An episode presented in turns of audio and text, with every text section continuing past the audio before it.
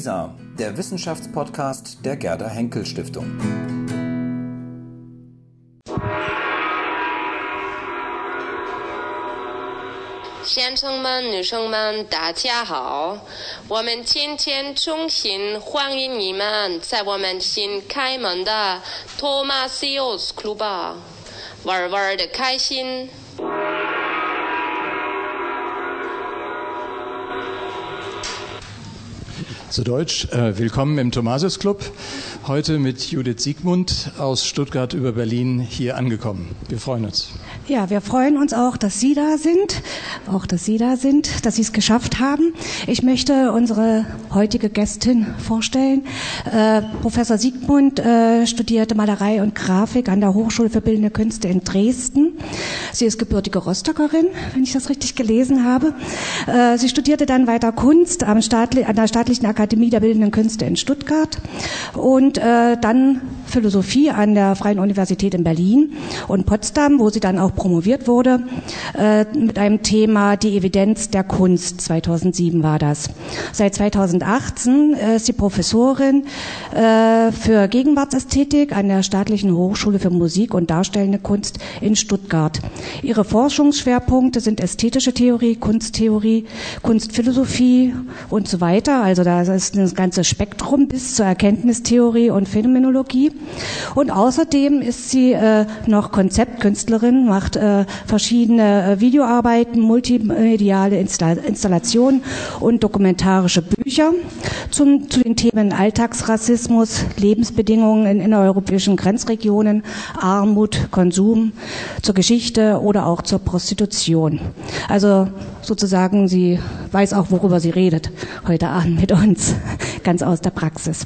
Das Buch, was wir heute im äh, Mittelpunkt äh, stehen haben, heißt Zweck und Zweckfreiheit zum Funktionswandel der Künste im 21. Jahrhundert und ist in einer Reihe erschienen, Ästhetiken X0 oder C0. X0. Das kann man immer nicht so richtig deuten. Äh, beim Metzler Verlag äh, und umfasst circa 200 Seiten. Es sind fünf Kapitel gegliedert. Äh, davon sind sozusagen zwei Drittel äh, eine Auseinandersetzung mit kunstwissenschaftlichen und soziologischen und philosophischen Liter Literatur zum Thema. Und ähm, ich fand, es war sehr stringent durchgearbeitet und äh, Ziel ist, was ich so rausgelesen habe, der Zweckbegriff für die Kunst und den Kunstbegriff zu rehabilitieren. Ja, jetzt stellt sich natürlich die Frage, äh, warum ist überhaupt so eine Rehabilitation äh, des Zweckbegriffs nötig und wichtig für das Kunstverständnis, dann vor allen Dingen in Bezug auch auf das 21. Jahrhundert. Ja, also ich freue mich auch hier zu sein. Vielen Dank für die Einladung und auch vielen Dank für Ihr Kommen. Warum ist der Zweckbegriff überhaupt äh, interessant? Und dann kann ich vielleicht äh, ein bisschen von einer Chronologie meiner, eigen, meiner eigenen gedanklichen Entwicklung erzählen. Ähm, mir ist aufgefallen, dass er in der ästhetischen Theorie, aber auch in vielen Diskursen um die Kunst herum. Und da meine ich auch viel ähm, erstmal die bildende Kunst, aber man könnte es auch auf andere Künste erweitern, äh, immer eine negative Konnotation besessen hat oder besitzt. Und das war eigentlich der Ausgangspunkt meines Nachdenkens, weil nicht nur der Begriff des Zwecks war jetzt in meinem Fokus, ich habe jetzt nicht gesagt, das ist ein interessanter Begriff, muss ich mal drüber nachdenken, sondern er wurde immer oder wird immer im Zusammenhang gebraucht mit einer, könnte man sagen, Sonderstellung oder Sonderrolle der Künste der, oder der Kunst philosophisch gesprochen in der ästhetischen Theorie, aus der ich eben auch komme. Und ähm, dort ist quasi der Zweck immer die Folie, von, vor der, äh, von der die Kunst abgesetzt werden muss. Und wenn man so ein bisschen recherchiert, ähm, dann ähm, merkt man gleich, äh, dass er mit allem Möglichen gleichgesetzt wird zum Beispiel mit Kapitalismus, mit Profit, mit ökonomischen Kriterien, äh, mit funktionalen äh, Sachen, aber auch mit Rationalität. Und dann merkt man auf einmal, hups, jetzt bin ich in der Geschichte der Moderne. Und da spielt er eine durchweg negative Rolle und, und zwar in der ästhetischen Theorie. Und ähm, was meint nochmal äh, negative Rolle? Was Ähm, das ist, ist, er wird pejorativ gebraucht als etwas, ähm, dem man entkommen muss. Und das hängt natürlich auch mit Kapitalismuskritik zusammen, mit Marxismus, mit allem Möglichen. Also das ist, sind auch vielleicht auch sogar einerseits kontingente Theorieentwicklungen, die aber in anderen äh, philosophischen Gebieten, zum Beispiel aristotelische Handlungstheorie oder so, da wird der Zweckbegriff irgendwie neutral benutzt als ein ähm, historischer Begriff. Aber in der ästhetischen Theorie im 20. Jahrhundert ähm, wurde er als Synonym für eine, sag ich mal, ähm, falsche Gesellschaft benutzt. Und äh, eine weitere Beobachtung war, dass er mit vielen Begriffen gleichgesetzt wird. Also Funktion, Nutzen, Instrumentalisierung oder Instrumentalität und Zweck äh, sind durchweg äh, negativ erstmal äh, konnotiert. Und mit dieser Beobachtung habe ich angefangen zu arbeiten ähm, und mit dem äh, Denken oder mit der Erkenntnis, dass es zusammenhängt. Ja. Also diese Analyse der Zweckrationalität und wie man sie verstehen kann, steht ja bei Ihnen, ähm, also die geht sehr lange und sehr intensiv und sie steht unter der Überschrift ähm, die Freiheit der Kunst, die Freiheit der Kunst von dieser Zweckrationalität sei so etwas wie ein Mythos. Das ist so eine Verherrlichung der Kunst. Kunst ist frei von allem, was irgendwie gesellschaftlich ist.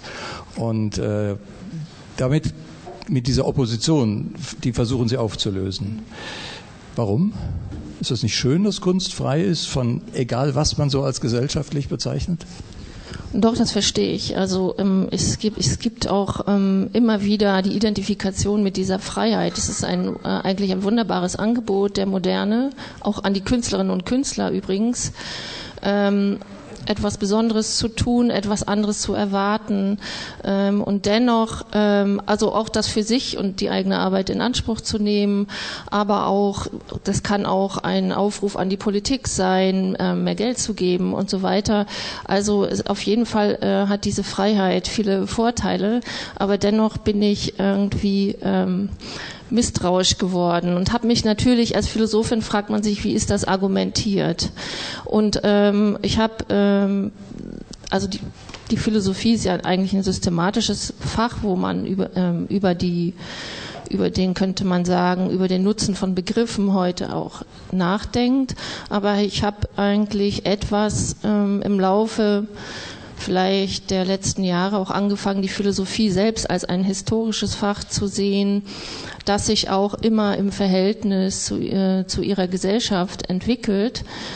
Und ähm, dann kommt man auch eben auf solche Befunde wie ähm, dass zum Beispiel im, in der Geschichte des Sozialismus die Kunst eine ganz andere Funktion bekommen hat und die Freiheit war äh, im, im im Kontext des Kalten Krieges auch gegen etwas gerichtet und nicht einfach nur so, wie es sich so erstmal darstellt in der Theoriebildung.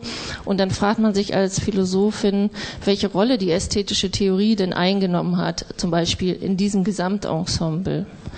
Äh, Sie haben in der, im, im Eingangsbereich sozusagen Ihre Argumentation, bevor Sie dann auf die Philosophen kommen und sie gut testen, also den Aristoteles und, den, und die Hannah Arendt und natürlich den Herrn Kant und dann kommt noch der Herr Dewey so als frischer Amerikaner rein. Also da, da wird sehr viel ähm, dann philosophisch Aufschlussreiches erzählt und ich will aber nochmal zu dem Anfangsmotiv zurückkommen, denn Sie haben am Anfang auch so eine kurze oder zehnseitige Passage drin über die Kunst der 70er Jahre, sage ich jetzt mal so, also über Künstler, die versucht haben, nicht mit der zweckfreien reinen Kunst zu argumentieren, sondern sich gesellschaftliche Aufträge sozusagen, sich diesen zu assoziieren.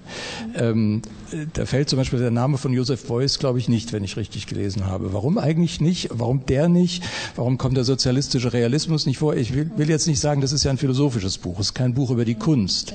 Aber Sie sagen, der Anfangspunkt der Reflexion und auch der Verdacht, der sich so entwickelt hat, wie man Kunst zu denken habe, ja, der, äh, der hat ja etwas damit zu tun, dass das auch irgendwo einengend, äh, ja, äh, ja, billigmachend ist, diese Zweckfreiheit der Kunst, wenn man sie einfach nur so behauptet.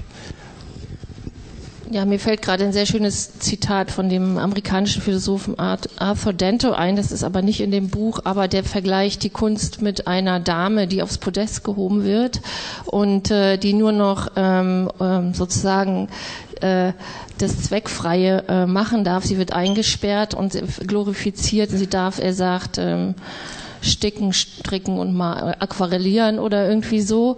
Und ähm, das ist ja natürlich einfach Polemik, aber was er damit meint ist, wenn man ein Gebiet oder einen Bereich oder auch bestimmte Menschen, die äh, da tätig sind, auszeichnet, dann ähm, dann beherrscht man sie durch diese Auszeichnung. Also es ist auch eine Hierarchie der Theorie über die Kunst, die sie sozusagen glorifiziert und gleichzeitig isoliert. Und ich glaube, in der Geschichte der Kunst, und da meinte ich eigentlich die 70er Jahre sind auch drin, aber eigentlich bis heute gibt es immer Gruppen von Künstlern, die dagegen arbeiten. Also die versuchen, ähm, einen anderen Kunstbegriff zu entwerfen und ganz andere Ansprüche formulieren. Und das habe ich versucht in sechs Punkten zu system, also einfach so ähm, systematisch darzustellen. Und äh, die Begriffe habe ich genommen aus kunstnahen Diskursen. Also die Diskurse, die in der Kunst und um die Kunst herumgeführt werden, sind nicht unbedingt die akademischen, philosophischen Diskurse. Und da war auch die Idee, Diskurse zusammenzuführen, also die Kunstdiskurse einzuspeisen in die Philosophie.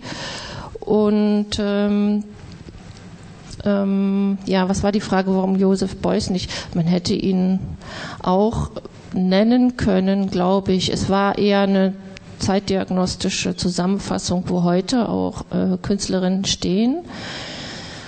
Und jetzt wieder philosophisch gedacht ist, glaube ich, ähm, ein Angemessenheitskriterium für eine Theorie ist, dass es nicht viele Beispiele gibt, die ihr widersprechen. Also man kann eine Theorie auch empirisch kritisieren, ähm, wenn man sieht, dass sie auf viele Fälle nicht zutrifft.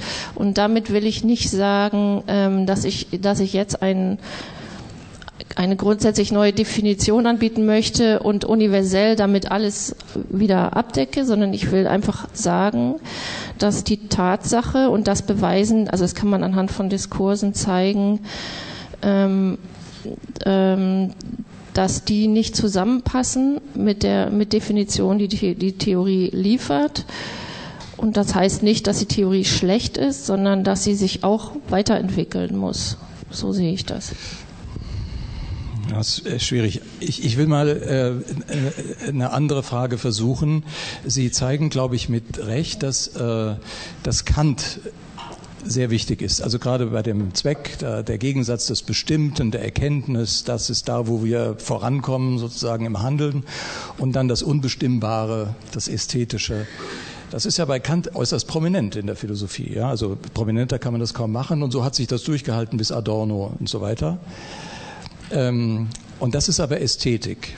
Und dann gibt es ja schon mit Hegel keine Fortschreibung der Ästhetik, sondern eine Kunstphilosophie, ein Nachdenken über künstlerisches Tun, Produktion und so etwas. Ne?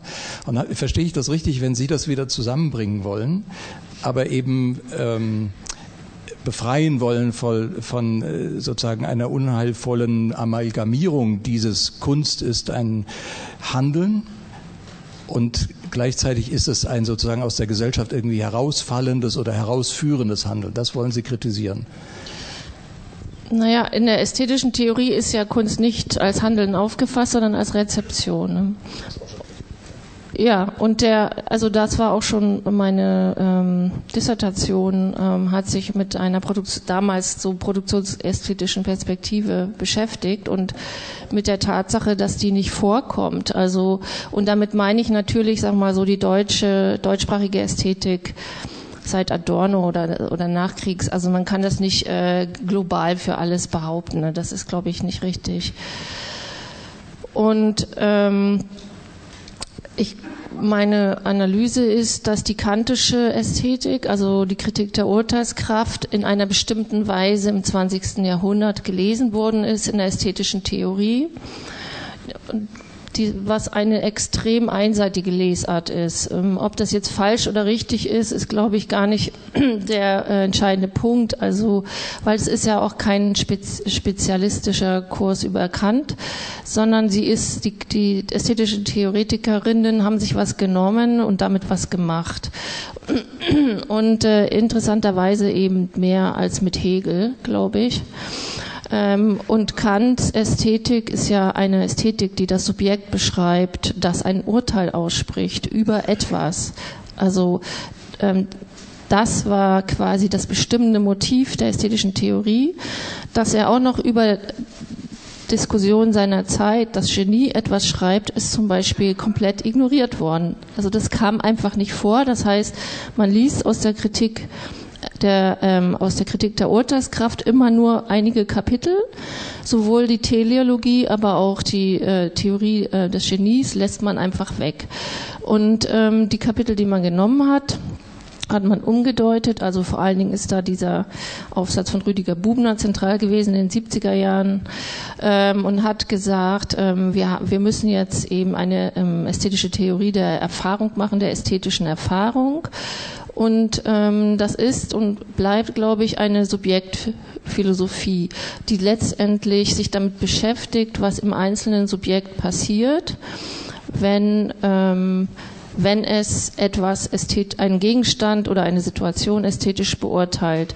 Und bei Kant ist natürlich eine Rose und nicht keine Kunst. Es ist überhaupt gar keine Kunstphilosophie bei Kant.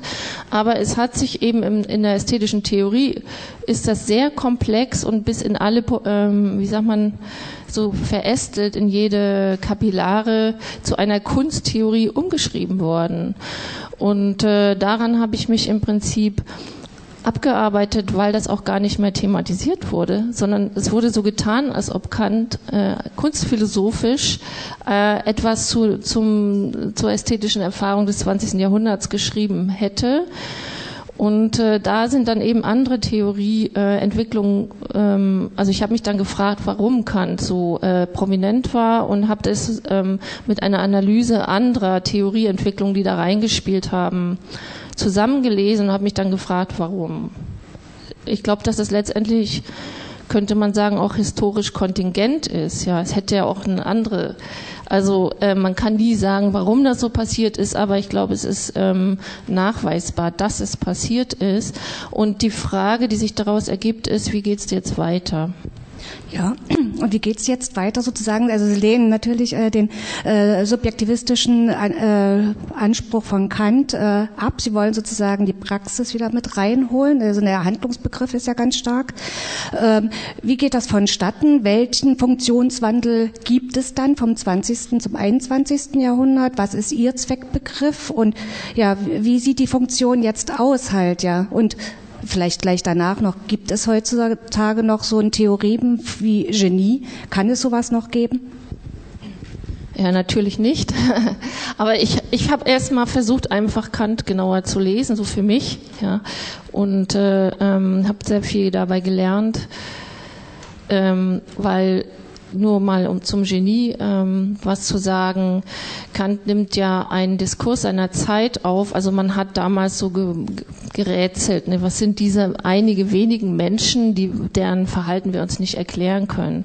Und äh, was er macht, also da gab es sicherlich ähm, seinerzeit viele verschiedene Theorien, nicht? die sind eigentlich nur Natur oder oder die, ähm, also und er macht da so, ein, so einen Mittelweg und sagt, das Genie können wir nicht erklären. Also durch das Genie setzt sich die Natur, äh, gibt sich die Natur die Regel.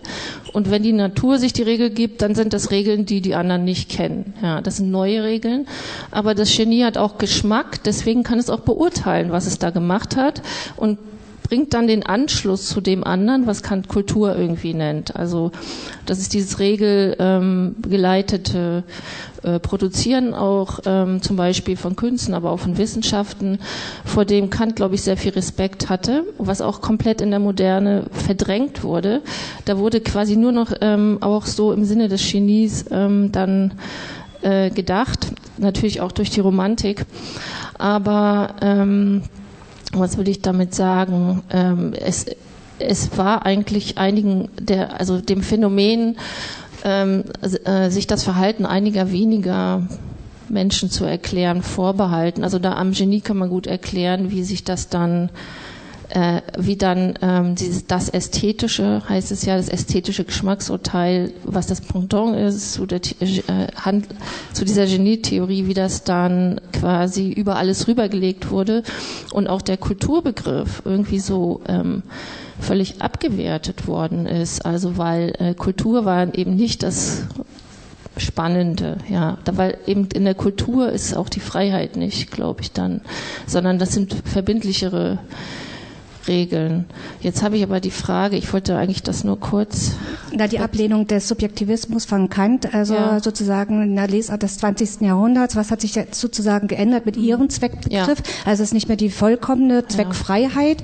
Ja. ja. es gibt kein Genie mehr, was auf das Podest gehoben wird, was mhm. sozusagen sich diese Regeln selber gibt, obwohl es das auch noch zum Teil auch in Ihrer Variante noch da ist, so mhm. unterschwellig. Mhm. Ja, äh, und wie sozusagen dieser Funktionswandel jetzt zustande kommt. Welche Funktion hat Kunst oder ja. Kunsthandeln? Ja. Also das besetze ich aus vielen Elementen zusammen. Also ein Bestreben ist eben zu sagen, Kunst ist nicht nur die Beurteilung oder Erfahrung von etwas, sondern auch die Frage, was sollen wir tun? Also ähm, künstlerisches Handeln äh, das heißt nicht, dass die Rezeptionsästhetik abgeschafft werden soll, sondern dass man das irgendwie zusammendenken soll. Und natürlich auch die Frage nach dem Werk oder so. Das, da gibt es ja auch eine längere Geschichte, ähm, also über Werkästhetiken. Ähm, der ein Punkt ist einfach mal die Perspektive etwas zu drehen und zu sagen, das Handeln soll mit einbezogen werden in die Überlegungen. Ähm, der zweite große, also wir reden jetzt immer so immer so Riesenpflöcke, ne? Das, äh, äh, also es ist alles sehr detailliert, glaube ich, da und vorsichtiger auch entfaltet. Ja, also ich ähm, ähm, der zweite, die zweite Überlegung ist, dass ästhetische Theorie zu großen Teilen sehr normativ geschrieben worden ist. Ähm, und das normativ bedeutet, dass ich Theorie so verfasse, wie sie sein soll, also nicht unbedingt, wie sie ist, sondern dass ich damit einen starken Anspruch formuliere. Und ähm, ich habe mir gedacht, man könnte auch mal wieder ein bisschen deskriptiv werden und einfach mal so gucken, was passiert und überlegen, in welchem Verhältnis das steht ähm, zu dem, was sich theoretisch entwickelt hat. Und da finde ich eben, also ich weiß natürlich nicht, was in Zukunft passiert, aber da sehe ich ganz viele einzelne Elemente, sowohl ähm, praktischer Natur auch, damit fange ich ja das Buch an, im Sinne des Selbstverständnisses von Leuten, die Kunst machen, auch der Institutionen, die ausbilden, aber auch der Diskurse, also auch ähm, Theoretikerinnen, die quasi da auch neue Schlei Schneisen reinschlagen und also auf einmal anders über Kunst sprechen und das setzt sich so mosaikartig zusammen. Und da würde ich sagen, ähm, dass die Kunst dabei ist oder die Künste, ich würde eben jetzt heute über die Künste sprechen und nicht über die Kunst, dieser ähm, philosophische Singular ähm, dass die dabei sind, wieder ins Gesellschaftliche einzuwandern. Und ähm, dann kommt sofort aus der Theorieperspektive die Frage, dann verschwinden sie ja, also die Angst, ja. Und ich glaube schon, dass das stimmt im Sinne der Freiheit, dass Privilegien verschwinden für die Kunst, aber es, äh, dass die Künstler oder die Künstlerinnen oder wer auch immer, auch die damit umgehen, auch wieder was gewinnen, nämlich eine konkretere Kontextualisierung. Denn wenn man zum Beispiel mit Adorno oder anderen in der Theorie das wirklich ernst nimmt, was die sagen, dann sagen sie, dass, dass die Kunst oder die gelungenen Kunstwerke alle für das Gleiche stehen, nämlich für die Kritik in der Gesellschaft. Und ähm, da spielt es auch gar keine Rolle, was, äh, was, worüber das Kunstwerk im Einzelnen geht, weil die Figur, die sie vollziehen, ist immer dieselbe, egal ob es ein Beethoven ist, Streichquartett oder ähm, Theateraufführung, ähm, Warten auf Godot, Beckett, also ich beziehe mich jetzt auf Adorno. Im Prinzip ähm, sind sie auf alle auf gleiche Art und Weise äh, äh krit, also kritisch oder also füllen diesen leeren Raum, wo sonst die Gesellschaft nicht sein kann, was ja auch der Luxus ist, also dass sie das können oder das Versprechen oder die Utopie. Aber ähm, zum Beispiel, was jetzt gewonnen wird, zunehmend auch, dass sozusagen ähm, Künstlerinnen und Künstler eigene Themen setzen. Also in dem Sinne, dass sie sich konkreten Dingen zuwenden, sich aber gar nicht mehr in diesen gigantischen globalen ähm, Strukturen selber sehen, weil sie die auch gar nicht mehr kennen. Ja, das ist auch ein empirischer Befund. Also das finde ich ein interessantes Argument, was Sie herausarbeiten, dass Sie gewissermaßen die, die, das Nachdenken über Kunst befreien wollen von diesen globalen, großen ähm, Denkschablonen. Ja. In dem Aufsatz äh, von Rüdiger Buchner damals über die ästhetische Erfahrung steht, glaube ich, der Satz drin, die Kunst hat der Philosophie nichts zu sagen. Also reduziert sich darauf, dass Kunst eben Kunst ist und nicht rational eingeholt werden kann. Ja. Und das ist natürlich eine uh, also eine philosophisch ganz wunderbare Aussage, ja, dann ist man endlich mit als Philosoph bei dem, was nichts sagt, ja, was sich entzieht, was sich verbirgt und so weiter. Aber tatsächlich ist für die Gesellschaft, in der Kunst da ist, mit diesem Satz herzlich wenig gewonnen, weil das ist ja auch nicht so. Ja. Es gibt ja jede Menge Kunst, die etwas zu sagen hat. Ja. Wenn man da jetzt hinkommen will, habe ich Sie richtig verstanden, muss man alle auf mehr oder weniger der Frankfurter Schule aufbauenden soziologischen Entwürfe ein bisschen Verzicht tun und ähm, äh, muss dann ähm, zu Leuten äh, ähm, zurückgehen oder sich Anleihen suchen, die einen etwas interessanteren und nicht so dichotomischen Handlungsbegriff entwickelt haben, wie Hannah Arendt, wie äh, John Dewey und die ja dann auch äh, zur Kunst und Ästhetik auch etwas sagen. Ähm, ich will jetzt mal, weil ihn hier im Thomasis Club hatten wir vor gar nicht so langer Zeit auch Herrn Reckwitz, mit dem Sie sich wirklich bis in die Fußnoten hinein heftig auseinandersetzen, weil offensichtlich einerseits sie sie beeindruckt, andererseits sie ihn aber auch noch nicht als restlos losgelöst von diesem mythischen Ungeheuer der Singularisierung der Kunst, äh, die sie so attackieren, dann äh, finden. Mhm. Was ist das für ein merkwürdiger im Buch versteckter Zweikampf? Also, also ähm also Herr Reckwitz ist ja ein Soziologe und ich komme aus der Philosophie. Und ich hatte auch Herrn Reckwitz eingeladen und ähm, die Philosophen sagen immer, der Ästhetikbegriff von Reckwitz ist, taugt nix und deswegen ist er nix. Und das finde ich zu einfach. Ähm, weil äh, man kann, das Argument geht ja so, er hat nicht dieselbe, er hat nicht dieselbe Bestimmung des Ästhetischen wie wir, deswegen ist es schlecht. Und dabei finde ich seinen Begriff des Ästhetischen schon sehr interessant, aber gleichzeitig auch herausfordernd ähm, für, für philosophisches Denken. Aber ich finde ihn äh, äh irgendwie ähm, empirisch irgendwie einleuchtend. Wenn ich mir meine Nachbarn angucke, dann trifft da irgendwas. Ja, in, vor allen Dingen jetzt auch in dem letzten Buch wieder. Das ich kenne jetzt Ihre Nachbarn nicht. Ja, in Stuttgart halt. Ne? Ähm, ähm, aber ähm, äh, diese, äh, also Reckwitz spricht von der Ästhetisierung der Gesellschaft und von der Kulturalisierung der Gesellschaft. Und er behauptet eben, dass bestimmte Merkmale, die früher, ähm, also er denkt eben auch historisch und auch im Sinne der Soziologie, Soziologiegeschichte, die früher in Nischen sozusagen ähm, ähm, da waren, bestimmte, und er nennt das auch sinnlich-affektives Verhalten und performatives Verhalten und so, dass die eingewandert sind in die, äh, in die Mainstream-Gesellschaft und dass die uns heute mehr denn je bestimmen.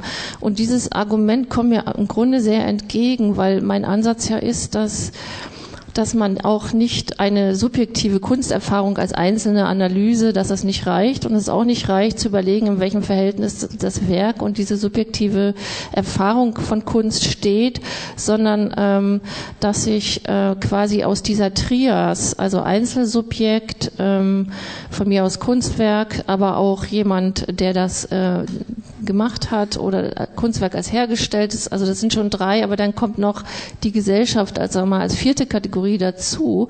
Und in dem Sinne provoziert der Reckwitz ziemlich, weil wenn, er schreibt das zwar nicht so direkt, aber wenn man das systematisch denkt, wenn man es philosophisch denkt, dann hat sich die Kunst schon aufgelöst oder da hat sich das, zumindest das Ästhetische, ist unheimlich aufgewertet und er macht das mit so performativen Denkfiguren. Ne? Er sagt, wir sind wir befinden uns alle in einem ständigen, in einem ständigen Prozess der Selbstdarstellung und wir evaluieren uns immer über die Bewertung unserer Performance von den anderen und da, da zählen eben äh, darstellerische und ästhetische Elemente und sein Stichwort ist eben Einzigartigkeit. Und ich finde, das weiß nicht, ob das stimmt, aber es ist ein sehr ähm, provozierendes Denkmodell und darauf habe ich mich eingelassen. Und andererseits versuche ich das dann ein bisschen philosophisch vielleicht auseinanderzunehmen. Wenngleich muss sagen, dass dieses Buch, das letzte, oder jetzt hat er ja schon wieder ein neues Buch geschrieben, aber äh, das vorletzte noch nicht erschienen war, als ich das geschrieben habe. Deswegen habe ich das irgendwie so ein bisschen nachträglich auch eingearbeitet. Darf ich da mal nachfragen, weil es gibt ein Kapitel, das ich nicht so richtig verstanden habe, aber vielleicht passt das. Äh, das ist das Kapitel über die Digitalität. Ähm, äh, da thematisieren Sie soziale Medien. Äh, habe ich das richtig verstanden? Und ziehen das ein bisschen auf das, was Sie gerade gesagt haben, diese Theatralitätsunterstellung äh, von Reckwitz. Äh, Sie äh, finden das einen empirischen Befund, den man durchaus nachvollziehen kann. Ist das richtig? Ja, Reckwitz stellt seine Theorie auf drei Säulen und, ähm, und zwar ähm, analysiert er die sozialen Verhältnisse, die ökonomischen Verhältnisse und die technischen. Das sind ja soziologisch gesehen drei ähm, traditionelle Bereiche der Soziologie, die oftmals äh, von, von Soziologinnen einzeln analysiert und behandelt werden. Und was mir gefällt, ist, dass er die im Zusammenhang denkt. Also ich äh, ähm, und das Digitale spielt dann in dem Buch eben auch eine große Rolle. Und ich hätte es vielleicht, das ist zu kurz, sehe ich auch so. Vor allen Dingen ist das Ganze ja auch ähm, erst im Werden. Es gibt noch nicht so viel Debatten zur Digitalität. Aber Reckwitz Grundgedanken, und vielleicht äh, kommt das wenigstens rüber, ist, dass es einerseits ähm, eine Rationalisierung gibt, das hat er von Max Weber und das behält er auch bei, aber er sagt gleichzeitig gibt es eben diese Ästhetisierung. Also man, äh, es ist jetzt nicht so, dass die Rationalisierung abgelöst wird.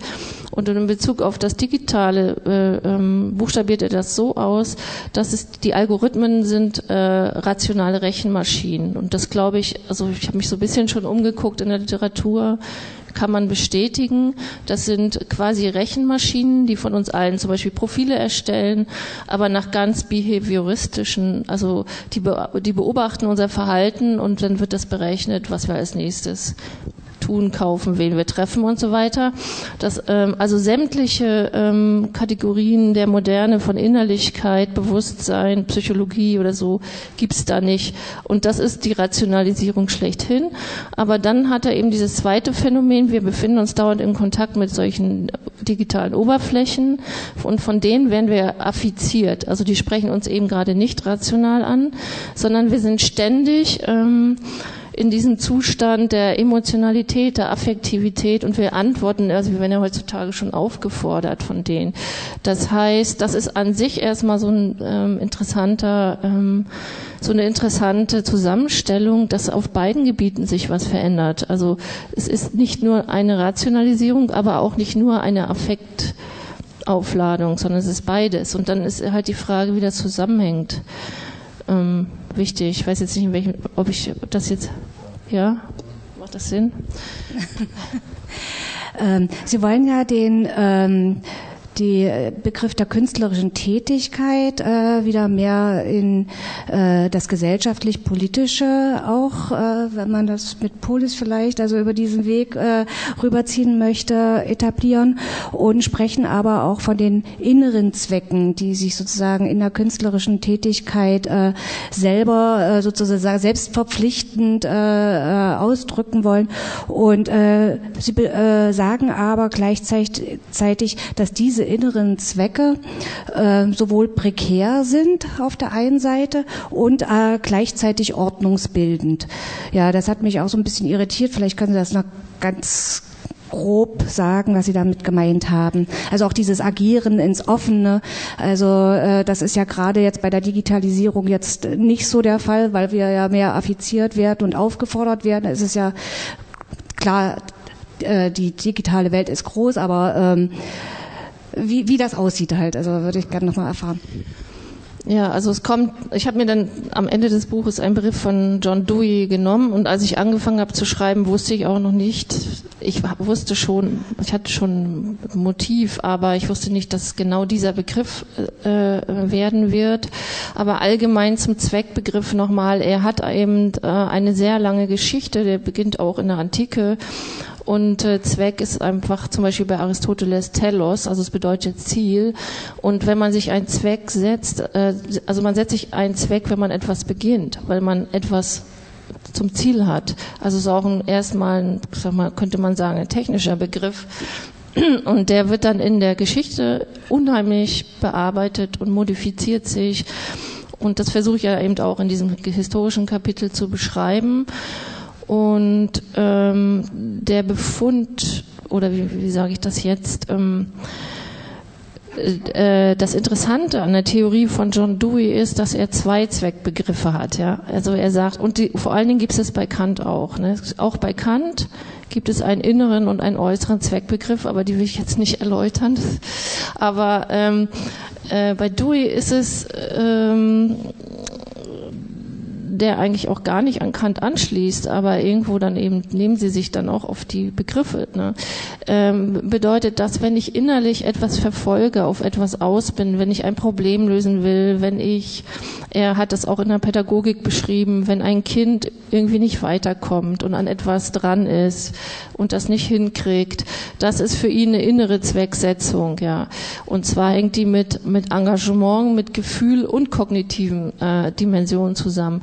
Das Interessante ist eben, dass er nicht sagt, hier ist der Affekt und da ist das Rationale, sondern ich meine, er, er argumentiert äh, evolutionsbiologisch im Sinne der Biologie seiner Zeit und sagt, wir sind äh, Lebewesen und wir sind immer zugleich emotional und wir setzen aber quasi unsere kognitiven Fähigkeiten ein, auch wieder uns zu fragen, was wir da gemacht haben und was wir anders machen können und so weiter. Und er hat einen externen Zweckbegriff, den er relativ auch pejorativ, also negativ äh, setzt. Ähm, damit meint er sowas wie Industriekapitalismus, also auch in seiner schlechten ökonomischen Ausbildung, die ja schon seinerzeit dann da ähm, sich auch, also das Anfang 20. Jahrhundert äh, angefangen hat, sich ähm, so, äh, also da hat man schon die Auswirkungen gesehen auf das Leben der Menschen. Er meinte auch sowas wie Arbeiter in einer Fabrik oder so. Und er, er sagt, wenn es eine externe Zwecksetzung ist, sowas wie, man könnte vielleicht sagen, das Setting, wenn ich gehorchen muss. Ne? Also wenn ich Geld brauche für meine Miete, muss ich arbeiten gehen. Das wäre jetzt für Dewey externe Zwecksetzung. Das hat nichts mit meinem inneren ähm, Interesse, Engagement, mit meinem ganzen Zustand zu tun, sondern ich bin von außen sozusagen vorprogrammiert. Und das Interessante an der externen Zwecksetzung ist, dass die Zwecke nicht, sich nicht ändern. Sie kommen von außen und die bleiben. Und ähm, diese inneren Zwecke sind dynamisch gedacht. Und ich finde, die große Herausforderung heute ist ja auch ähm, so eine Offenheit, aber auch eine Pluralität zum Beispiel der Gesellschaft äh, mit einzuschreiben in die, äh, in die Theorie. Also man kann Ordnungsbildung heute nicht mehr so verstehen, das habe ich da ein bisschen mit Talcott Parsons versucht, dass es eine Gesellschaft gibt, die eine Werteordnung zum Beispiel bildet, sondern im Sinne unserer Identitätsdiskurse ist die Gesellschaft ja heute auch etwas, was in gewisser Hinsicht zerfällt in viele Ordnungen. Ja. Und äh, das Interessante an Dewey finde ich, dass er überhaupt ähm, in diesem einen Buch, was er über Kunst geschrieben hat, Kunst als Erfahrung, den Ordnungsbegriff überhaupt veranschlagt für künstlerisches Handeln. Und er sagt, Ordnung ist sowas wie so ein, ähm, so ein Bedürfnis von uns. Also so etwas, ähm, Ziel, aber jetzt nicht, was man jetzt durch Gewalt oder so erreicht, sondern das ist ein harmonischer Zustand, den wir manchmal haben und dann auch wieder verlieren. Und, in, ähm, und wir, wir wollen schon so etwas wie Ordnung herstellen. Und das ist etwas, was extrem quer steht zu der ästhetischen Theorie im deutschsprachigen Raum, wo immer das Gegenmotiv, äh, also Störung, Unterbrechung, Bruch, Riss und so weiter, diese ganzen Begriffe, und äh, das ist, glaube ich, auch ein Grund, warum Dewey, obwohl er das, den Erfahrungsbegriff benutzt, immer nicht, der wurde immer weggelassen, obwohl er bekannt ist. Ja. Und ähm, man kann sich quasi, wenn man Ordnung sozusagen als Leitmotiv oder als Begehren, vielleicht mit der Psychologie könnte man das machen, vorstellt, dann kann man dynamische Settings denken, ähm, ähm, wo man sich um etwas bemüht, ähm, wo man einen Zweck hat im Sinne von Zielsetzung, also teleologisch äh, das beschreiben könnte, denn es ist nicht, dann ist es nicht beliebig. Also ich finde, das ist sehr wichtig, mhm. dass es nicht beliebig ist, woran man gerade dran ist, sondern es ist auch für einen selber sehr wichtig. Und das kommt ja auch bei Hegel vor, es hat vielleicht Dewey auch von Hegel, dass, dass es ein Bedürfnis von uns gibt, mit dem übereinzustimmen, was wir tun, ja, dass wir in unseren Handlungen irgendwie aufgehen. Und äh, das ist eigentlich ein, ja, ein altes Motiv und da würde ich nicht gerne ganz darauf verzichten. Ja. Mhm. Also daran würde jetzt also äh, meine nächste Frage anschließen. Äh, was, sind, was wären denn jetzt die Kriterien dafür, dass künstlerische Tätigkeit oder das Werk oder wie man das jetzt auch nennen möchte, äh, gelungen ist? Kann man das äh, heutzutage also, gerade, äh, Sie sagen, es soll hm. nicht beliebig sein, die äh, Gesellschaft ist plural geworden. Es sind ja immer Antworten auf ganz verschiedene Dinge halt. Also kann man da noch Kriterien angeben oder sind die, wie, wie kann man das tun? Also ich glaube, dass man Kriterien angeben kann, die sind gattungsspezifisch. Ja, also es ist, man kann nicht ein Kriterium für Musik und Architektur und bildende Künste und so weiter und Tanz zugleich angeben und Literatur. Und äh, dann glaube ich auch, dass sie kontextabhängig sind. Das heißt, also die Idee der Moderne war ja diese Neuheit, die sich einschreibt, irgendwie, also kunstgeschichtliche Moderne. Und ich glaube, dass heute durchaus Dinge wiedergetan werden können in einem anderen Kontext und da wieder eine neue Bedeutung oder auch einen ganz anderen Sinn bekommen. Also, dass es nicht mehr, also dieses nicht mehr diese lineare Fortschreibung ist, sondern aber dass man schon aus den Kontexten heraus die Dinge beurteilen können muss. Also wir sind ja alle Teilnehmer an Kontexten. Wir geben gleich das Mikrofon rum äh, für Fragen und Kommentare aus dem Publikum. Ich will vorher noch äh, eine Frage loswerden. Sie schreiben, glaube ich, wenn ich das richtig gelesen habe, am Ende, dass sicher nicht alles zweckrational erklärt werden kann, aber wir können uns auch nicht die teleologische Betrachtungsweise, also die am Tellus, am Ziel orientierte Betrachtungsweise einfach wegwünschen. Mhm. Und ähm, das ist eine, die wir ernst nehmen müssen. Und deswegen müssen wir uns sozusagen, oder ruft das Buch dazu auf, über den Zweck nachzudenken, zu erkennen, dass wir immer schon mehreres damit gemeint haben und dass wir äh, auch eine gewisse Offenheit jetzt nicht nur der künstlerischen Tätigkeit, sondern vielleicht jedweder Tätigkeit und sogar auch der Gesellschaft annehmen müssen.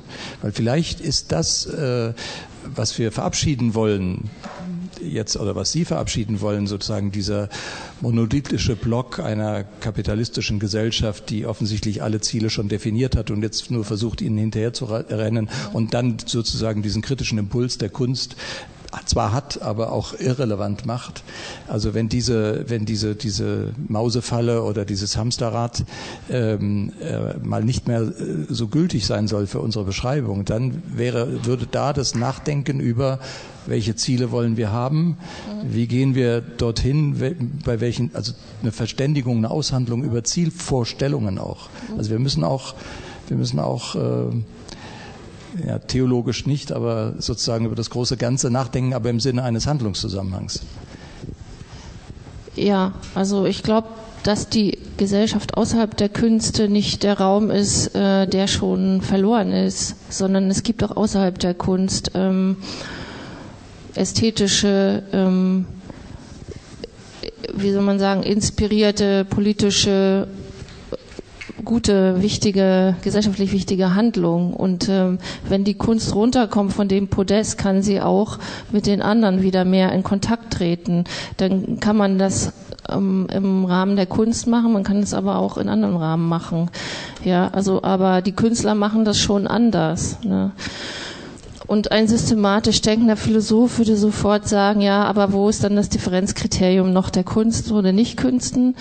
Ähm, ich glaube schon, ähm, empirisch gesehen äh, machen Künstler das einfach anders als Architekten oder Stadtplaner oder wen auch immer, wer auch immer. Sie sind ja im Sinne auch ihrer sind auch ähm, nicht nur, dass sie jetzt handwerklich anders ausgebildet sind, sondern sie sind tatsächlich auch anders sozialisiert als andere Gruppen.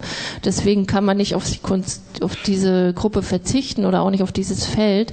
Aber man könnte sozusagen mit gutem Gewissen sagen, wir haben 10.000 bildende Künstler in Berlin und die sind wichtig. Ich glaube, in diesem alten äh, ästhetischen Setting kann man das nicht sagen. Sie sind irgendwie alle verfehlt, da haben nur fünf das geschafft, die richtig gute Kunst zu machen.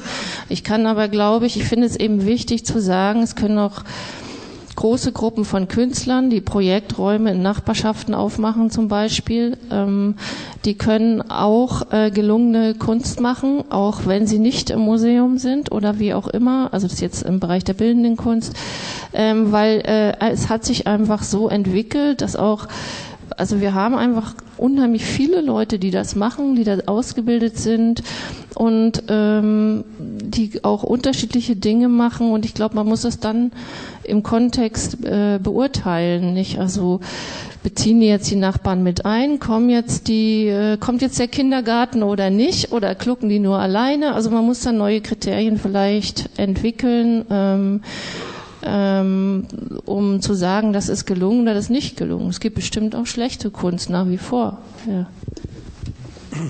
Ja, eine ganz kurze Frage und zwar, ähm, welche Rolle spielt denn der Zweck für Sie als Künstlerin? Sie sitzen ja jetzt nicht nur hier als Theoretikerin über die Kunst oder die Ästhetik, sondern eben auch als Künstlerin.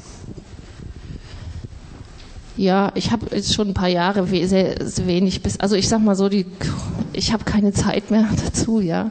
Aber ich, wenn ich jetzt in die Vergangenheit gucke, ich habe mehr als 20 Jahre auch freischaffend äh, als Künstlerin gelebt und ich habe sehr viel im partizipativen Bereich zum Beispiel gearbeitet. Am besten kann man das vielleicht am Beispiel machen. Ähm, ähm, hier in der Nähe von Leipzig habe ich Anfang äh, des 2000 so in dem Dreh ähm, ein größeres Projekt in der Stadt Weißenfels gemacht mit, äh, zum Thema Arbeit und habe äh, mit den Leuten Hannah Arendt Lesekurse gemacht und äh, und zwar ähm, im größeren Stil und länger und äh, daraus dann eine Kunstausstellung äh, entwickelt, wo es nicht darum ging, dass die Leute thematisieren, sich selber thematisieren sollen für die für das Kunstpublikum, sondern dass wir gemeinsam über etwas nachdenken, ähm, was dann quasi auch, also das, das Ziel war diese Selbstverständnis in einer Umgebung, in der die Arbeit sich zersetzt oder nicht mehr da ist und was ist dann Arbeit überhaupt? Also in einer, in einer ähm, Situation, in der sich, in der sich alles hat, äh, äh verändert hat und zwar nicht nur jetzt einige Bereiche, sondern deren ganze Biografien. Und das waren dann Leute aus allen verschiedenen sozialen Schichten. Und was hat das für einen Zweck? Also man kann nicht sagen, dass die jetzt eine konkrete Anleitung mit nach Hause genommen haben, sondern das ist der Zweck war vielleicht ähm, dass sich was bewegt hat, irgendwie ähm, was anders war als sonst, aber ähm, es war nicht eigentlich noch nicht mal klar, was das Kunstwerk ist dann daran. Aber wenn ich jetzt heute darüber nachdenke, ähm, glaube ich, ähm, dass es wichtig war. Es ist aber eine Behauptung, man kann es nicht überprüfen. Ja. Ja, ähm, meine Frage bezieht sich äh, nochmal auf Beuys. Ähm, Sie sagten ja, dass äh, Gesellschaftskritik und Kunstkritik einhergehen und äh, ist nicht gerade in diesem Sinne mit der kritischen Theorie auch Beuys verwandt, indem er ja auch von einem erweiterten Kunstbegriff ausgeht. Und ähm, dann noch eine letzte Anmerkung. Sie haben gesagt, dass Künstler anders sozialisiert sind, empirisch belegt. Wie zeigt sich denn diese empirische Belegung? Also ich habe nichts gegen Josef Beuys, ähm, aber das ist so ein Schlagwort, nicht die soziale Plastik. Ähm, vielleicht habe ich es deswegen nicht reingenommen. Ich finde, bei äh, Josef Beuys muss man differenzieren zwischen verschiedenen Arbeiten. Ähm, er hat ja durchaus also die Aktionen gemacht, die waren von vornherein Kunst und er hat ähm, die waren in Galerien, Performances oder es waren auch, die sind auch im Museum vielleicht sogar intendiert gewesen, im Museum gelandet. Aber er ist auch mit diesem Bus rumgefahren für Demokratie und hat mit den Leuten gesprochen, hat die Grünen, äh, die Grüne Partei mitgegründet, ja. Und ähm, da, das sind vielleicht Kunst ist, äh, ähm, kunstwissenschaftlich gesehen verschiedene Kategorien von Arbeiten. Ähm, insofern würde ich sagen, passt er da sehr gut rein. Es kommt immer darauf an, welche Arbeit man sich von ihm nimmt und wie man die interpretiert. Ne? Aber ähm, er ist auf jeden Fall ein gutes Beispiel. Und jetzt die Frage, warum machen Künstlerinnen etwas anders? Ist natürlich in der bildenden Kunst deswegen auch eine schwierige Frage, weil seit Jahrzehnten die bildenden Künstlerinnen sich immer zu etwas aneignen. Äh, also die machen Filme und ähm, arbeiten mit Architekten zusammen und ähm, sind Soziologen und also Sie machen ja von nichts Halt, kann man sagen. Ja, heutzutage äh, gibt es ja nichts, was sie bildende Kunst oder machen Musik oder so. Ja, ähm, insofern ist es schwierig. Ähm, aber vielleicht, wie sie es machen, ist äh, vielleicht anders und dann wird es begrifflich schwierig. Es ist zum Beispiel der Begriff des Dilettantismus schon mal diskutiert worden, den finde ich nicht so schlecht. Und die äh, Performance-Theoretikerin Shannon Jackson hat eigentlich betont, dass bei der ganz, bei diesem ganzen Crossing, wie man das auch nennt, also bei diesem interdisziplinären Arbeiten, eins bleibt, nämlich die Institutionen, die ausbilden. Das heißt, die Leute kommen immer aus Disziplinen, in denen sie sozialisiert wurden. Ähm, das ist, glaube ich, auch äh, noch so. Also wir haben sehr wenig Studiengänge, in denen man musikbildende Kunst und Literatur zusammenstudiert oder in denen man Architektur, Design und Biologie oder ich weiß nicht, sondern das wird dann immer im Hinterher zusammengefügt. Deswegen glaube ich schon, dass man da, wenn man jetzt das untersuchen wollte, dass man da schon eine Gruppe von Menschen hat, die spezifische Handlungsformen entwickeln. Ja. Ähm, Frage von mir, ähm, was ich ins, also wenn es um den Zweck von Künsten geht, was ich aktuell nicht verstanden habe, ist dabei, ähm, wie ist diese Wirkung oder wie kann dieser Zweck, weil alles, was jetzt äh, beschrieben wurde, klang halt auch so, als würde es in gewisser Weise innerhalb der Kunstwelt, also diesem Rezeption, wie Dante das beschrieben hat, als Welt, wo Künstler schafft, was ein Künstlerpublikum verstehen kann mit einer Interpretation. Und ähm, wie geht dieser Sprung darüber, beziehungsweise ist das damit drin? Weil alles, was ich jetzt gehört habe, klang halt ganz ehrlich gesagt so, als wäre alles noch innerhalb dieser Kunstwelt und es würde halt aus dieser nicht ausbrechen. Und wenn ich einen Zweck außerhalb dieser schaffen will, beziehungsweise sehen möchte, muss ich ja ausbrechen. Und das ist mir gerade nicht klar, wie das funktionieren kann oder ob das überhaupt jetzt in dieser Theorie funktionieren kann. Wie wird die Grenze überwunden? Ja, also die Grenze ist ja immer das Thema und es gibt ja auch viele Theoretikerinnen, die behaupten, dass die Welt in die Kunst reingeholt wird. Ne? Und ähm, äh, das die Frage ist dann, wie man hinterher darüber spricht. Wenn man eine Grenze wirklich überwindet, ist man dann nicht mehr in der Kunst tatsächlich vielleicht, ja. Aber es gibt, man könnte es vielleicht eher so beschreiben, dass es Leute gibt, die wirklich ganz verschiedene Beine in verschiedenen Gebieten hat. Also es gibt viele Kunstprojekte, die mit Geldern finanziert sind, die nicht aus der Kunst kommen. Zum Beispiel aus ganz anderen Ministerien. Ähm, also ich meine jetzt nicht Spina, private Mäzene, sondern ich meine, ähm, es gibt Kunst, die mit Geldern, die nicht für die Kunst ist, gemacht ist und auch mit Zielgruppen arbeiten, die nicht Kunst, also die überhaupt nicht übereinstimmen mit den, äh, mit den Gruppen in, innerhalb der Kunst und die auch solche Ziele haben. Und die Frage bezog sich jetzt nicht äh, auf das Handeln oder die Unterstützung, so. sondern darauf, äh, auf die Wirkung außerhalb dieser äh, ja. elitären Kunstwelt. Weil das, wenn ich hm. einen Zweck in der Gesellschaft haben möchte, muss ich ja über diesen Schwelle mit meiner Wirkung kommen. Ob das jetzt über eine Interpretation ist oder zum Anstoß des Denkens, was das Werk schafft oder so.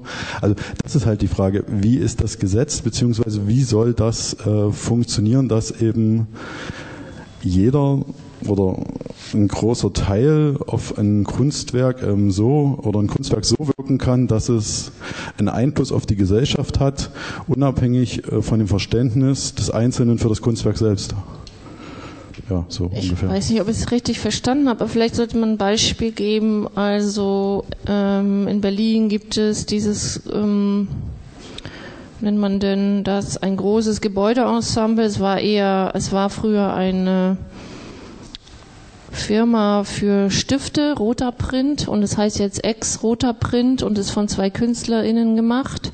Was heißt gemacht? Die haben einen, Pacht, haben einen Stifter gefunden, einen Pachtvertrag geschlossen über 99 Jahre und haben also sowohl Ateliers, aber auch ähm, Räume für kleines Handwerk als auch Angebote in den Wedding, das liegt im Wedding, ähm, ähm, der auch soziale, kulturelle Angebote braucht, geschaffen. Sie haben denkmalpflegerisch, äh, das ist ein, ein äh, ähm, wichtiges Ensemble, ähm, das äh, nicht nur gesichert, sondern auch wieder gestaltet mit Architekten. Und die Frage ist dann immer, also Sie werden immer gefragt, was das jetzt ist, und Sie haben sich jetzt zum Beispiel darauf festgelegt, dass es sowohl Kunst als auch nicht Kunst ist. Ja, also Sie haben auf jeden Fall Ihre künstlerische Arbeit der letzten zehn oder fünf 15 Jahre ist das, weil sie auch zu dem anderen zum Beispiel gar nicht mehr gekommen sind. Nun wäre eine traditionelle Beschreibung, dass sie einfach keine Künstler mehr sind, aber ähm, das stimmt auch nicht, weil ähm, sie sind nach wie vor, werden sie auch, vielleicht ist das Kriterium auch, dass sie dort auch wahrgenommen und oder sie scharen auch Leute, die ähnlich denken, um sich. Aber ähm, es ist, wird von vielen auch als künstlerische Arbeit gesehen. Das nächste äh, wäre dann zum Beispiel das Haus der Statistik jetzt in Berlin, das nächste Beispiel, äh, wo auch sehr viele Künstler wieder jetzt schon mit Zwischennutzung mitarbeiten. Da kenne ich mich jetzt nicht so gut aus, aber es wären so Beispiele, wo man auch ganz unschuldig damit umgehen kann. Trennen Sie Kunsttheorie von Kunst? äh, naja, ich, ich würde mehrere Stufen machen. Es gibt Theorien, die ist äh, Teil der Kunst. Das heißt, es gibt ja auch heutzutage, vor allen Dingen in der bildenden Kunst, unheimliche Diskursivierung.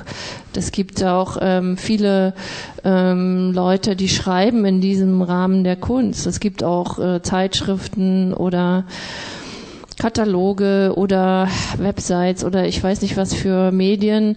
Ähm, da ist die Theorie Teil der Kunst, würde ich sagen. Und das ist, traditionell rechnet man auch die Kunstkritik im Feuilleton oder so dazu.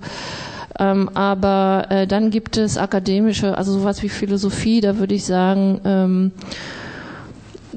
die ist nicht Teil der Kunst, ja, würde ich, glaube ich, sagen, ja, sondern Teil von anderen Institutionen. Okay, gut, weil meine Frage war nämlich die, die ganze Zeit, wenn wir uns über Zweckmäßigkeit unterhalten, dass ich es problematisch finde, dass man überhaupt sich jetzt hier quasi auf, auf, auf Podeste stellt, wo wir äh, über Erhöhung reden, dass wir uns quasi äh, als, als äh, sagen wir, vielleicht eher hm, Konsumenten von Kunst oder auch nicht, ich weiß ja nicht, wer, welche Leute hier anwesend sind, äh, jetzt hier zusammen sitzen und sagen, okay, wir, wir, wir äh, reden darüber, was Kunst ist, was die Künstler machen, was dies und jenes zu tun hat und quasi bildungsbürgertümlich ähm, schmücken wir das in schöne Begrifflichkeiten. Äh, aber wo, wo kommt denn, wo kommt denn die Auseinandersetzung wirklich mit Kunst, wenn wir selbst nicht praktizieren? Ich glaube, das Problem ist nicht tatsächlich, ähm, dass man, dass man nicht, nicht, also dass man die Trennung macht, sondern einfach, dass das vielleicht vielleicht bei der Zweckmäßigkeit äh, dieser, dieser Begriff von Kunst zu kurz und zu, zu klein gefasst wird. Wissen Sie, man konzentriert sich ja irgendwie nur so auf, auf, auf äh, eine Tätigkeit, aber es ist doch etwas, was eher eine Allgegenwärtigkeit also anspricht. Oh, ich glaube, das meinte ich auch. Ah, super, dann verstehen wir uns ja. Ich wollte nicht nur über die Tätigkeit reden. Ah, schön. Danke sehr. Ja, Sie haben vorhin von der Normativität halt der Ästhetiktheorie gesprochen und dass das ein Problem sei eigentlich, wenn man über die Kunst halt spreche oder Probleme aufwerfe. Ähm, und Sie haben für eine deskriptive Ästhetiktheorie dann plädiert. Wie müsste denn oder wie könnte so etwas denn dann aussehen, eine deskriptive Ästhetiktheorie? Also ich will das nicht so gegeneinander ausspielen. Ich will auch nicht sagen, man soll keine normative Theoriebildung betreiben. Also so weit würde ich nicht gehen. Ich habe nur vorsichtig versucht zu sagen, dass manchmal einem diese deskriptive Herangehen, also Reckwitz zum Beispiel ist, macht deskriptive Theoriebildung. Er hat einfach eine Theorie darüber, was heute passiert, eine zeitdiagnostische, soziologische Theorie. Das ist nicht normativ. Ähm, und ähm, ich finde vielleicht, dass man, also dass ich das, dass es beides legitim ist. Mehr wollte ich nicht sagen.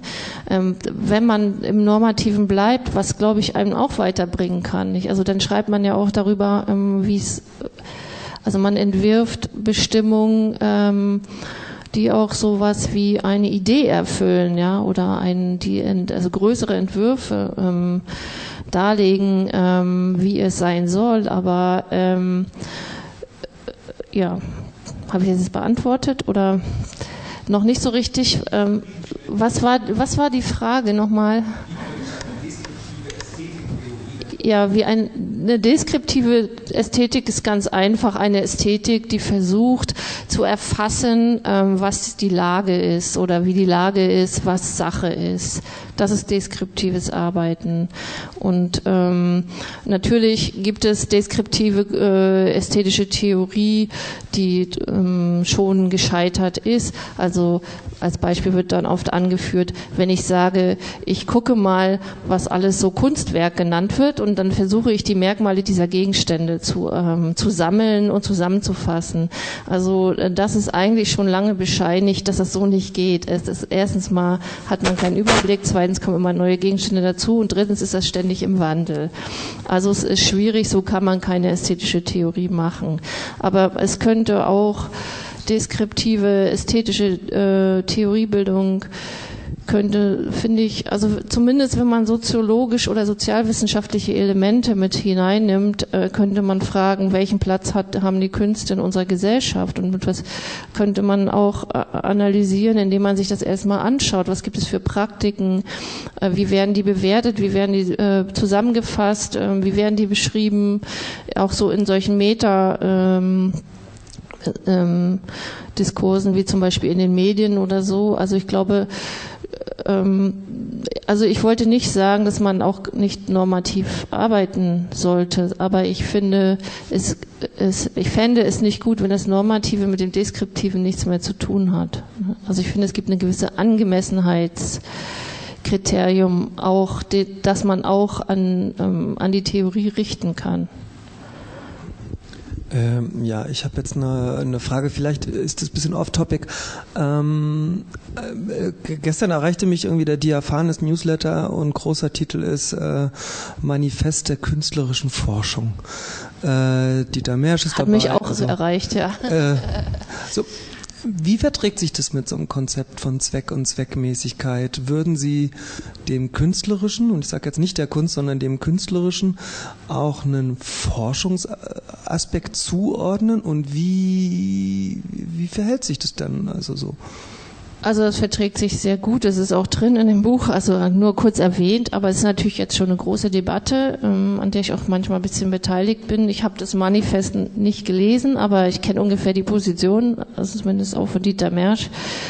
Ähm, äh, das ist auf jeden Fall ähm, eigentlich das, was ich meine, denn mit Kant gibt es eine absolute Trennung der Erkenntnis von der moralisch-praktischen ähm, ähm, Praxis oder auch von den Urteilen und dem Ästhetischen. Und ähm, die, das, einfach der Forschungsbegriff ist in diesem Setting immer auf der Seite der Erkenntnis, denn Forschung ist etwas, das ich mit anderen teilen muss. Also ich kann keine Forschung machen, die keiner versteht. Ja, also Forschung ist etwas, was anschlussfähig sein muss. In welchem Material oder ob wissenschaftlich oder künstlerisch sind ganz andere Fragen. Aber es gibt Kriterien des Forschungsbegriffs, die ihn immer wieder, denkt man, kantisch auf die Seite der Erkenntnis ähm, setzen. Jetzt haben wir aber schon ähm, KünstlerInnen, die forschen. Wir haben auch sehr viele äh, Institutionen, die das quasi anordnen. Ist ja auch eine große Debatte, dass das quasi auch von oben nach unten durchgestellt wird. Aber es ist nicht mehr zu leugnen. Es gibt auch Philosophie dazu oder andere Diskurse.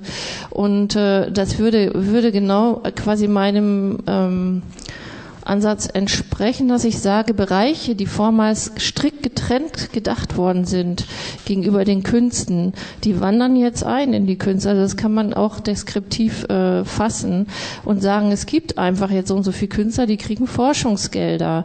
Und ähm, dann kam, also ein Ausweg daraus wäre zu sagen, ja, die künstlerische Forschung, das versteht ja keiner, und sie ist ja eine ganz eigene Forschung und die hat ja gar nichts mit der Forschung ansonsten zu tun, aber da würde ich sagen, dann können wir den Forschungsbegriff auch weglassen ähm, weil er dann überhaupt keinen Sinn mehr macht. Ja, dann kann ich auch einfach sagen künstlerische Arbeit oder so. Ähm, aber in dem Moment, wo sich dieses Feld bildet und es ist ja immer noch im Entstehen und die Diskurse und die Debatten und es gibt ja schon das Handbuch zur künstlerischen Forschung, ähm, haben wir genau dieses Phänomen, dass etwas zusammenfällt, was vorher zumindest in der ästhetischen Theorie also ganz strikt nur getrennt gedacht werden konnte.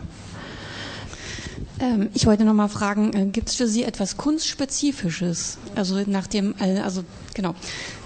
Ähm, weil es auch auf äh, meinen Vorredner klang es so, als ob äh, alles schon Kunst sein kann. Und meine Frage ist, gibt es etwas Kunstspezifisches?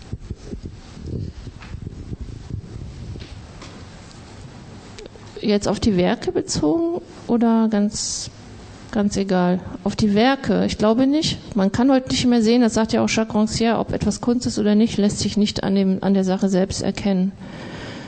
Also es kann, also seit dem Pissoir, äh, das ist ja schon 100 Jahre her, ist das an dem Gegenstand zumindest nicht zu erkennen, ob es sich um Kunst handelt. Und Jacques Rancière baut ja gerade so sein ästhetisches Regime, seine Theorie, könnte man sagen, zur Kunst heute daran, darauf auf, dass es immer in Frage steht. Ist das noch Kunst oder ist das nicht?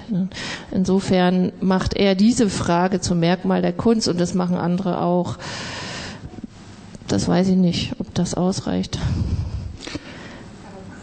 Ja, ich, es ist, ich finde so ein Metakriterium, also was, was auf keinen Fall geht, weil ich bin jetzt an der Hochschule für Musik und Darstellende Kunst und mein Erlebnis ist eigentlich, dass alles, was ich über die Jahre für die bildende Kunst äh, auch mir erarbeitet habe, ähm, völlig zerfällt, wenn es um Musik geht. Ja. Also die, das funktioniert nicht. Es ist etwas, was komplett also nur um Beispiel zu sagen, es ist ein hierarchisch ähm, organisiertes Feld, was, äh, was eine, so eine Art, auf so eine Art Teamarbeit oder so beruht, auch wie im Theater. Und also es sind völlig andere, es ist ein ganz anderer Betrieb und es gibt auch nicht diese Diskurse und so. Also ähm, deswegen die Kunst als Singular ist schon ähm, sehr schwierig, ob man da wirklich so ein Merkmal jetzt etablieren kann, was universell ist. So. Ich hätte noch mal abschließend eine Frage. Ich will mal zu dem Zweck zurück, ähm, weil die Antworten waren alle so, dass es die Zweckmäßigkeit äh, sich im Handeln des Kunstschaffens ähm, bildet. Dann ist es aber, also so klang jetzt die Antworten, also auch dieses äh, Beispiel von Berlin, das war halt ähm, das Schaffen, beziehungsweise ist dann ein Werksbegriff überhaupt noch sinnvoll oder ist er noch existent? Weil, oder was äh, ist dann das Ergebnis von Kunst oder ist Kunst dann wirklich nur noch eine Handlung innerhalb gewisser Kreise, die potenziell die Möglichkeit hat, äh, diese Kreise zu überwinden? Äh, ja, also es, ist, es gibt immer noch eine Wirkung, also wie vorher auch schon gedacht. Ähm, es kann auch ähm, Absichten sowieso, aber es kann auch Zwecke geben, die nicht eintreten. Ne? Also das ist auf keinen Fall, will ich sagen, das, was im Moment der Herstellung von Kunst ähm, anvisiert wird, tritt dann ein. Das will ich auch nicht sagen. Ne? Also es gibt eben auch, ich glaube in dem Buch nenne ich das das Unverfügbare. Also das heißt, es gibt diese inneren Zwecke, aber sie müssen zusammengedacht werden mit dieser offenen Struktur des Handelns. Ähm, das heißt, es ist nicht verfügbar, welche Wirkung die Sache hat. Und natürlich gibt es vielleicht auch Wirkungen ähm, von Kunst, die gar nicht intendiert waren. Also vor zwei Tagen sagte jemand so in der Popmusik, da gibt es eben äh, Sängerinnen, die ziehen sich irgendein Kleid an von dem verstorbenen ähm, Kollegen und gehen damit auf die Bühne und dann haben sie auf einmal diese Wirkung, äh, ähm, das war noch nicht mal geplant. Ja. Also das Kriterium ist nach wie vor auch das, was passiert und nicht nur das, ähm, was beabsichtigt ist oder so, sondern man muss schon von der Wirkung nach wie vor sprechen.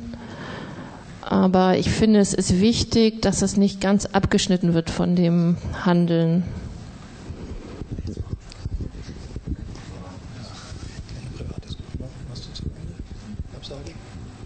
So, ich soll hier absagen. Kommt aus dem Hinterhalt.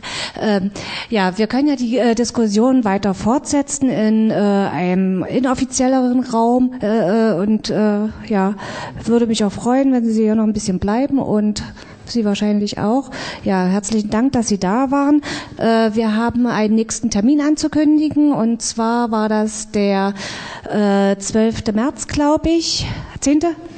15. Entschuldigung, also der 15. März, das ist ein Sonntag ausnahmsweise und da kommt äh, der Cartoonist äh, Beck zu uns und wird mit uns über seine Arbeit im Rahmen der äh, Buchmesse reden. Naja, also das ist der Buchmessentermin, der immer auf dem Sonntag liegt und quasi die Buchmesse beendet oder das Festival Leipzig liest beendet. Und es ist immer jemand, der mal kein Wissenschaftler ist, ja, zur Buchmesse. Und diesmal eben ein Cartoonist. Ich bin mal sehr gespannt, wie wir das machen werden. Ja, ja und das Ganze findet auch nicht 20 Uhr wie normalerweise statt, ja. sondern 17 Uhr. Dankeschön.